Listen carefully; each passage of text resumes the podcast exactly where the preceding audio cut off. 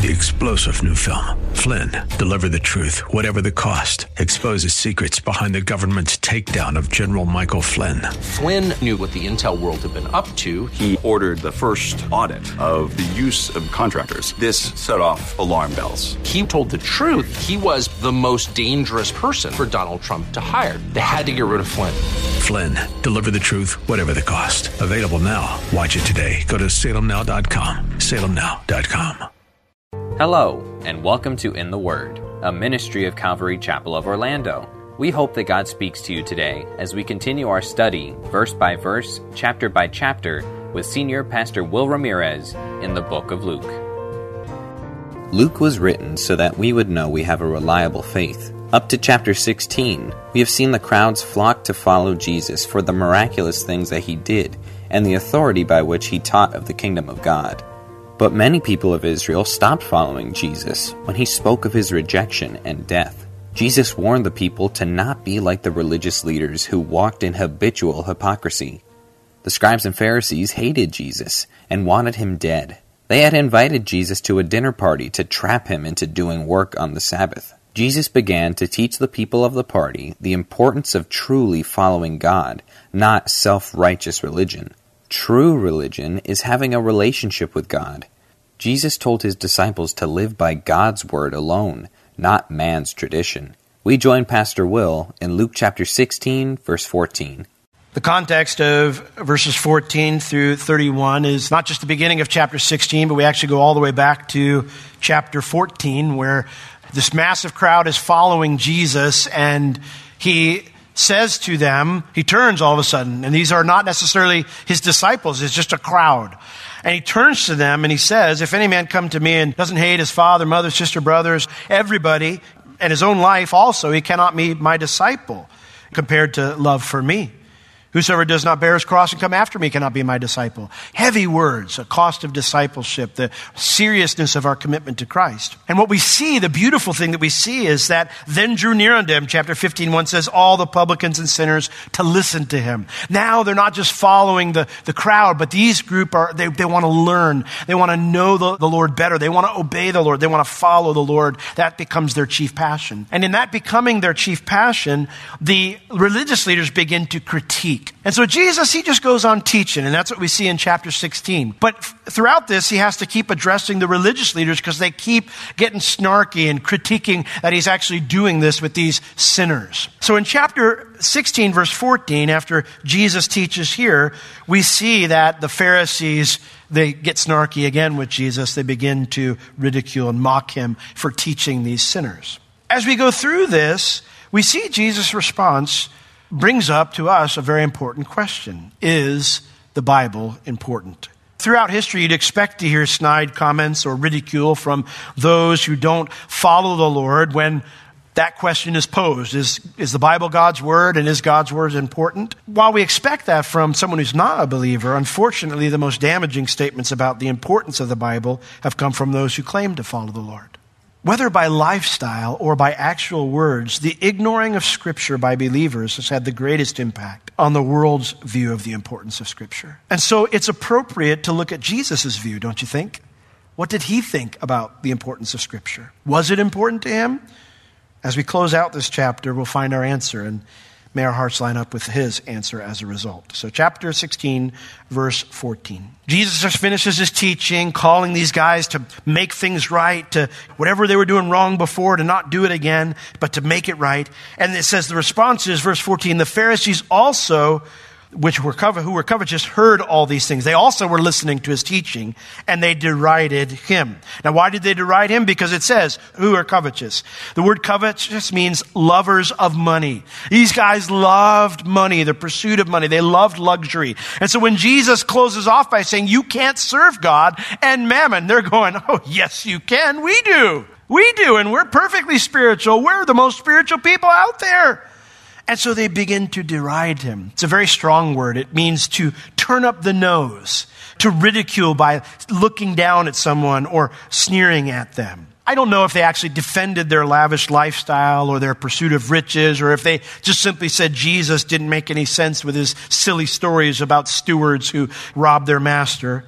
We don't know exactly how they mocked Jesus, but from Jesus' response, we do know that they were trying to deflect what Jesus taught by emphasizing their superior spirituality. Because Jesus says to them, You are they which justify yourselves before men, but God knows your heart. Wow. I mean, that's a heavy response. They begin to mock Jesus and look down on him. Ah, silly teachings. This guy doesn't understand anything. Jesus says, You know, you, you are they which justify yourselves, declare yourselves to be righteous to other men, but God knows what's really going on in here. Isn't that what matters most? What God thinks about us? They could declare themselves righteous to other people as much as they want. What about God? What did he think? Did he declare them righteous? Jesus says, since God knew their hearts, that they loved money and the applause of people, not more than obeying God, he wouldn't declare them as righteous. For he says, That which is highly esteemed among men is abomination in the sight of God. That which is highly esteemed means that which is very valuable. That which is very valuable to men is abomination. That which is detestable and abhorrent. That which turns your stomach. That which is disgusting in the sight of God. See, God knew who, they really were and what they really valued. It's interesting because culture will value certain things, different things at different periods, different cultures, different time periods will value certain things. These days, you tend to value, if you're looking at feminine beauty, it tends to be the perfect figure is, it tends to be more the skinny kind of some sorts. But if you look at the sculptures and the statues back in the day, it was nice to have a lot to love. That's just how you look at them. That's what it was. So culture changes. What they seem to value, it changes over time. But the idea is that whatever the culture holds to be very valuable, if it doesn't line up with what God says is very valuable, then it disgusts him. There are many things that both the church, the church seems to be obsessed with success, seems to see, be obsessed with prosperity. Even if you don't believe that name it, claim it gospel, it still seems to be obsessed with that idea. The world, of course, loves to not just say certain things are okay, but to celebrate and promote things that are disgusting. They don't stop turning God's stomach because all of a sudden the culture says, well, we're not bothered by it anymore. Not at all. So God knew who they really were and what they really valued. Their love of money disgusted God, especially when you consider their lack of love for these sinners. Here they are sneering at Jesus, and these guys are just trying to learn about God. They just want to follow the Lord, they want to obey the Lord. So Jesus has given them the goods. And that sneering, that arrogance, when in their hearts they loved money and not God, they loved money and not God's word, whew, that disgusted God. But here's the kicker that culture in that day wasn't disgusted by them. That culture in that day, they looked up to these people. They looked up to the Pharisees and their wealth and their influence and their success. They thought all those things were blessings from God and proved, therefore, that they were more spiritual than everyone else, that they loved God more than everyone else. So everyone wanted to be like them. That's why Jesus called this generation a wicked generation. The Pharisees' desire for men's applause kept them from repentance, which would bring God's applause, which then in turn means everyone else, they couldn't know the truth. They couldn't come to repentance either because they're trying to follow the example of those who aren't right with God. The truth is, none of them were righteous and they all needed to repent. And in the first 13 verses of this chapter, that's what Jesus is doing. He's teaching these new believers what repentance looked like and how they should live from now on, how they were to turn around and live a different life. But since the religious leaders didn't see their need to repent, since these Pharisees thought that they were spiritual and Jesus didn't make any sense, they looked down at him. They mocked him. And so Jesus responds by exposing the truth. They're a bunch of frauds. They're a bunch of frauds. Why were they frauds? Because they did not value what God said, His word, as important in their lives. Before we move into that, the main teaching here, I do need to ask you a question because God certainly knows not just who they really were, He knows who I really am, and He knows what I really value. So, why would you place such emphasis on what other people think about you when God knows the truth? This is a dangerous kind of deception because it's self deception. And you can't talk to somebody who's deceived themselves. You can't reason with somebody like that because they've already tricked themselves. And the dangerous thing is when you're self deceived, it keeps you from repentance, keeps you going right down the same road without any clue to the danger you're facing. And so I ask you this morning is your chief concern looking spiritual in front of others Or is it conforming yourself to God's way of thinking and God's way of living? That needs to be our chief desire this morning. Otherwise, everything I'm about to say won't help. Again, I ask the question why did Jesus say this to them? Because they were an abomination in the sight of God because they did not have zeal for the right things. They were zealous, they were passionate for something, but it was building their own kingdom here on earth. It was not building God's kingdom. And so in verse 16, Jesus says, Listen, the law and the prophets, they were until John. And since that time, or from that time, the kingdom of God has been preached, and every man presses into it. And it is easier for heaven and earth to pass than one tittle of the law to fail. John here refers to John the Baptist, the last of the Old Testament prophets, by saying this, that from all the way in the beginning, all the way till John, Jesus is confirming the authority of the Old Testament. There are those in the church today who do not believe the Old Testament is authoritative, or they may even give the more palatable answer, but it's the same thing, that teaching the Old Testament doesn't do your congregation any good. Jesus here explains that the law and the prophets there until John, man. And from that time, they preached what? God's kingdom. God's kingdom. That sounds like a pretty good topic, doesn't it? You won't hear that from a lot of people. Oh, the Old Testament is full of things that confuse people and they don't understand. Your congregation, they won't get it. It's bad for them. You, oh, you should never do that. You should just teach the New Testament. If that's true, then why did Jesus tell it that from Genesis 1 1 all the way to the end of Malachi and then John's preaching that it gives the good news of the kingdom of God? The good news of the kingdom of God. Don't you think God wants us to hear the good news of his kingdom?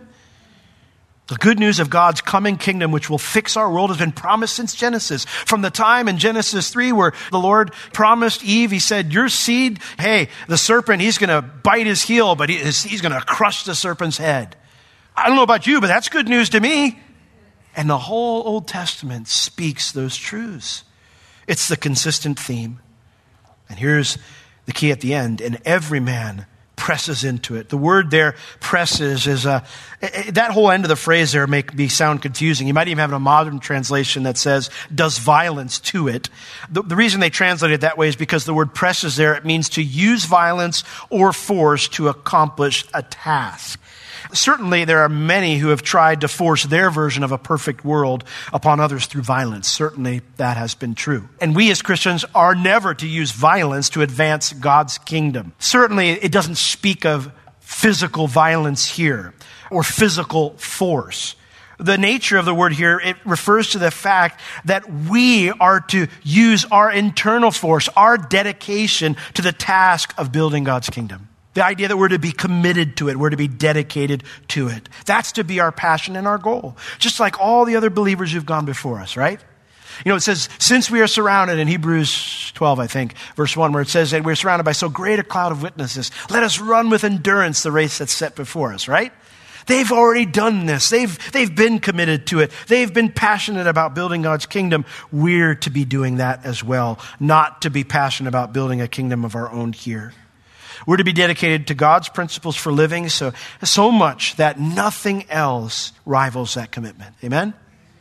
That's what these sinners and publicans were doing when they decided to follow Jesus. They're now pressing in, coming close to the Lord to learn. But what are the Pharisees doing? Staying outside, scoffing. They're pressing in, but these guys are staying outside. And that's what Jesus is saying. He goes, from the very beginning, those who really loved God, those who were really spiritual, those who were true, they were pressing in. You guys, you're, you're hanging out. You're standing out, remaining outside. And which one are you and I like? Do you and I critique Jesus' radical commands or explain how they don't apply to us?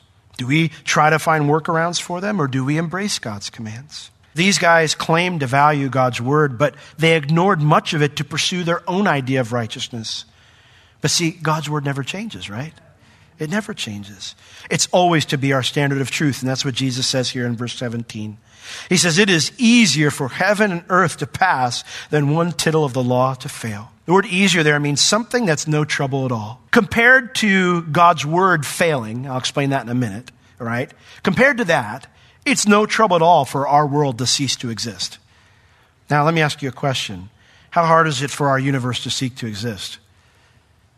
Well, since God's own power would need to fail, then I think it's impossible, don't you? Hebrews 1 3 says he holds all things together by the word of his power. So if he's holding it together, then the only way this universe can poof is if he fails, right? Or one other situation, which I'll get to in a minute. But that's the only way.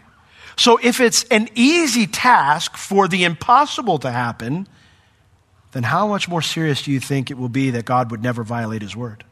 That he would never change his word or alter it? That it would always hold its post and position of authority in our lives? It says it's easier for heaven and earth to pass than one tittle. That's the small symbol that helps differentiate certain letters in the Hebrew alphabet. One translator said the smallest stroke of the pen of Scripture. It would be comparatively an easy thing for this earth, this universe to just kind of go poof without God knowing it. Then, for God's, and even the smallest mark of God's word, to cease to hold its post or position in our life. That's what the word fail means. To cease to hold its post or position in our lives. It's a word that refers to a guard not doing his job. The only other way that the earth would cease is if God commanded it to, and he will do that someday. In 2 Peter 3, verses 5 through 7, it tells us that those who scoff at God are ignorant of this important truth.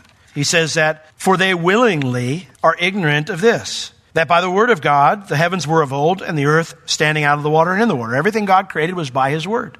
In 2 Peter 3 6, whereby the world that then was, being overflowed with water, perished. God flooded what he made, drowned everything that he made except for Noah and those in the ark, and of course the water creatures.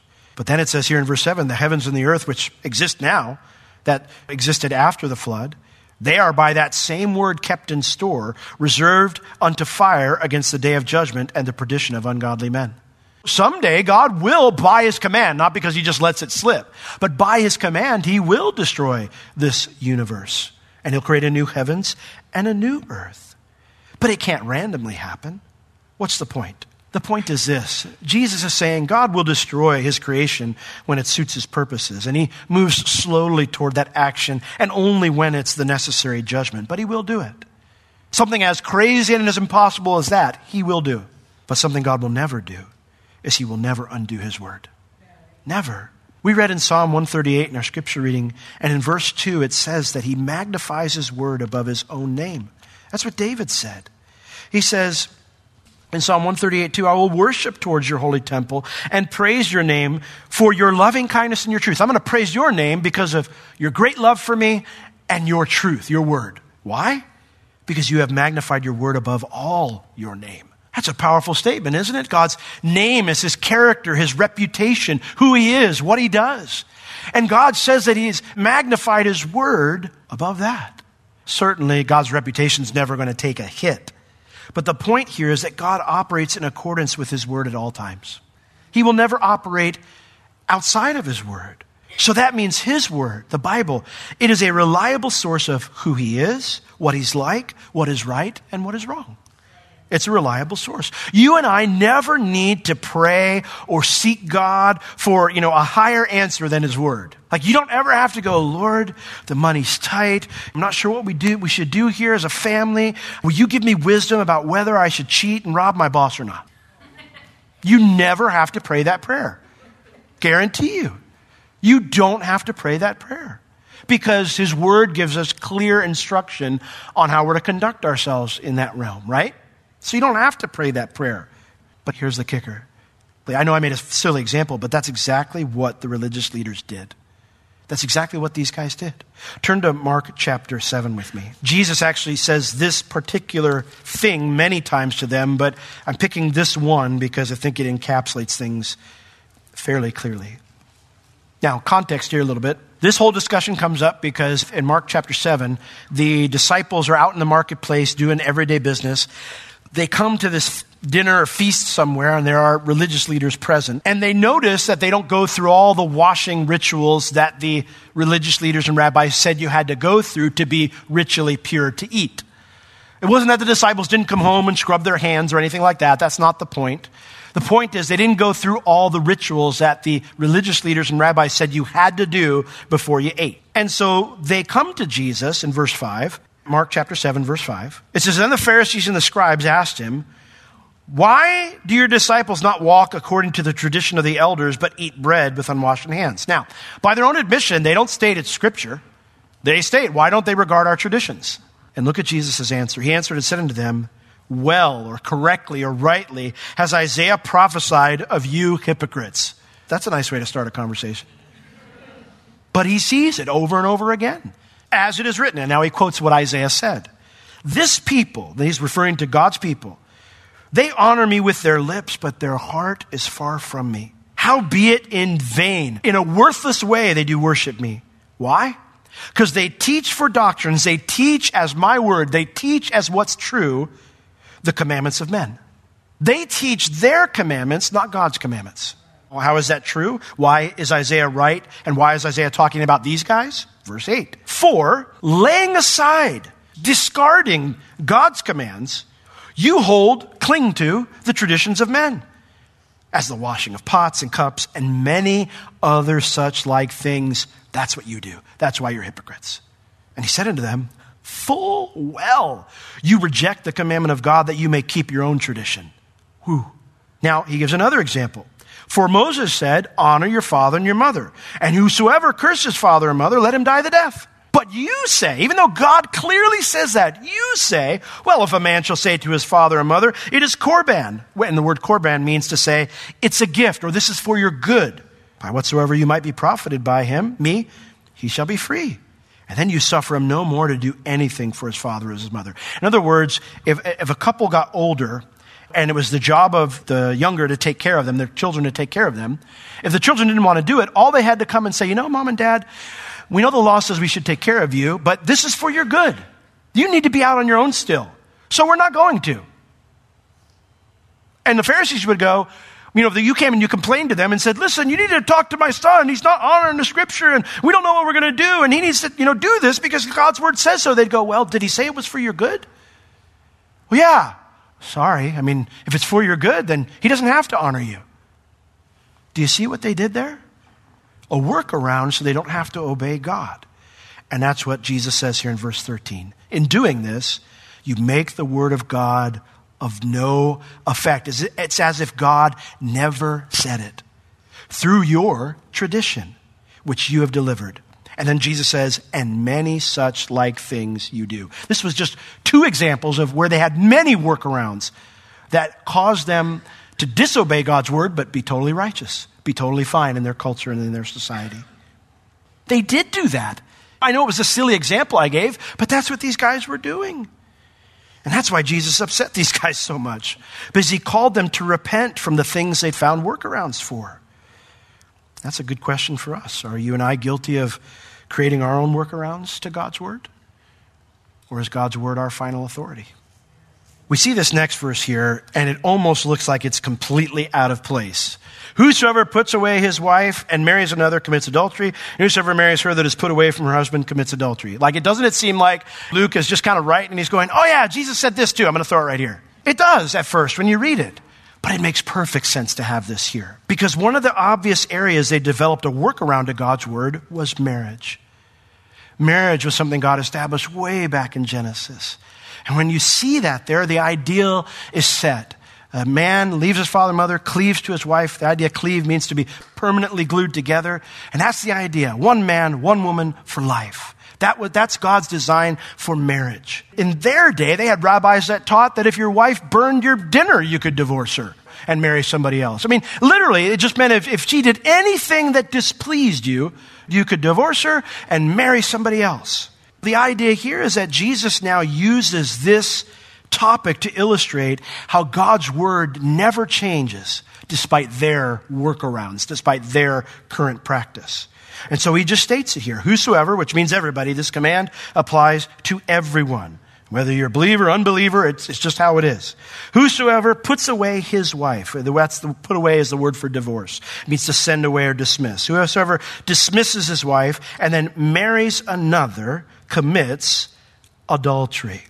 And whosoever marries her that's divorced from her husband also commits adultery. Now, Jesus doesn't address the scenario of a woman divorcing her husband because that wasn't possible in Jewish culture. They didn't have that legal right. So, certainly, in a culture that does allow a woman to do that, it applies here as well. So, what in the world is he saying here? Well, the idea here, adultery, it's, it's a very specific word in the, in the New Testament, moikia, and it means to be unfaithful to your spouse. It, it, means being unfaithful to your vows. It could be abandoning your spouse. It could be obviously sexual infidelity, you know, of some sort. All those things are, uh, that idea of adultery is found here, is what that word refers to.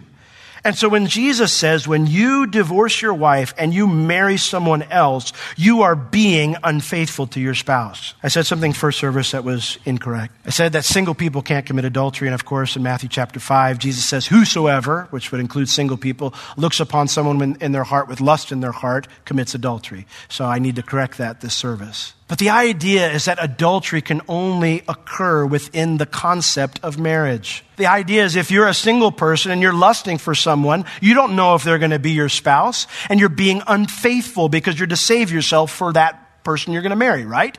And in the same way, if you are now married and you are lusting after someone else, you're being unfaithful to the spouse that you now have.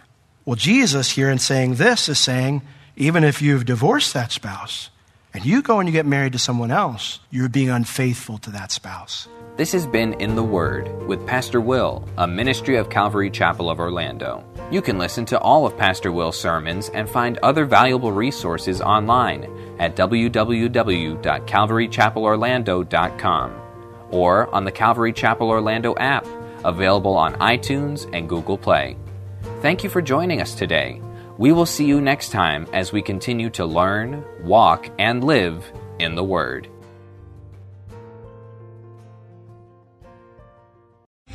Three star general Michael J. Flynn, head of the Pentagon Intelligence Agency, knew all the government's dirty secrets. He was one of the most respected generals in the military. Flynn knew what the intel world had been up to, he understood its funding. He ordered the first audit of the use of contractors. This set off alarm bells. The explosive new documentary, Flynn, Deliver the Truth, Whatever the Cost, uncovers the facts behind this scandal. Flynn told the truth. He was the most dangerous person for Donald Trump to hire. I find out the worst enemy that I'm going to face in my life is right here in America. They took my assessment and they wanted me to change it. And I was like, I'm not changing it. They had to get rid of Flynn with in depth interviews, archival footage, and never before seen personal records of the man behind the headlines. I just felt like I was drowning. Flynn, deliver the truth, whatever the cost. Available now. Watch it today. Go to salemnow.com. Salemnow.com.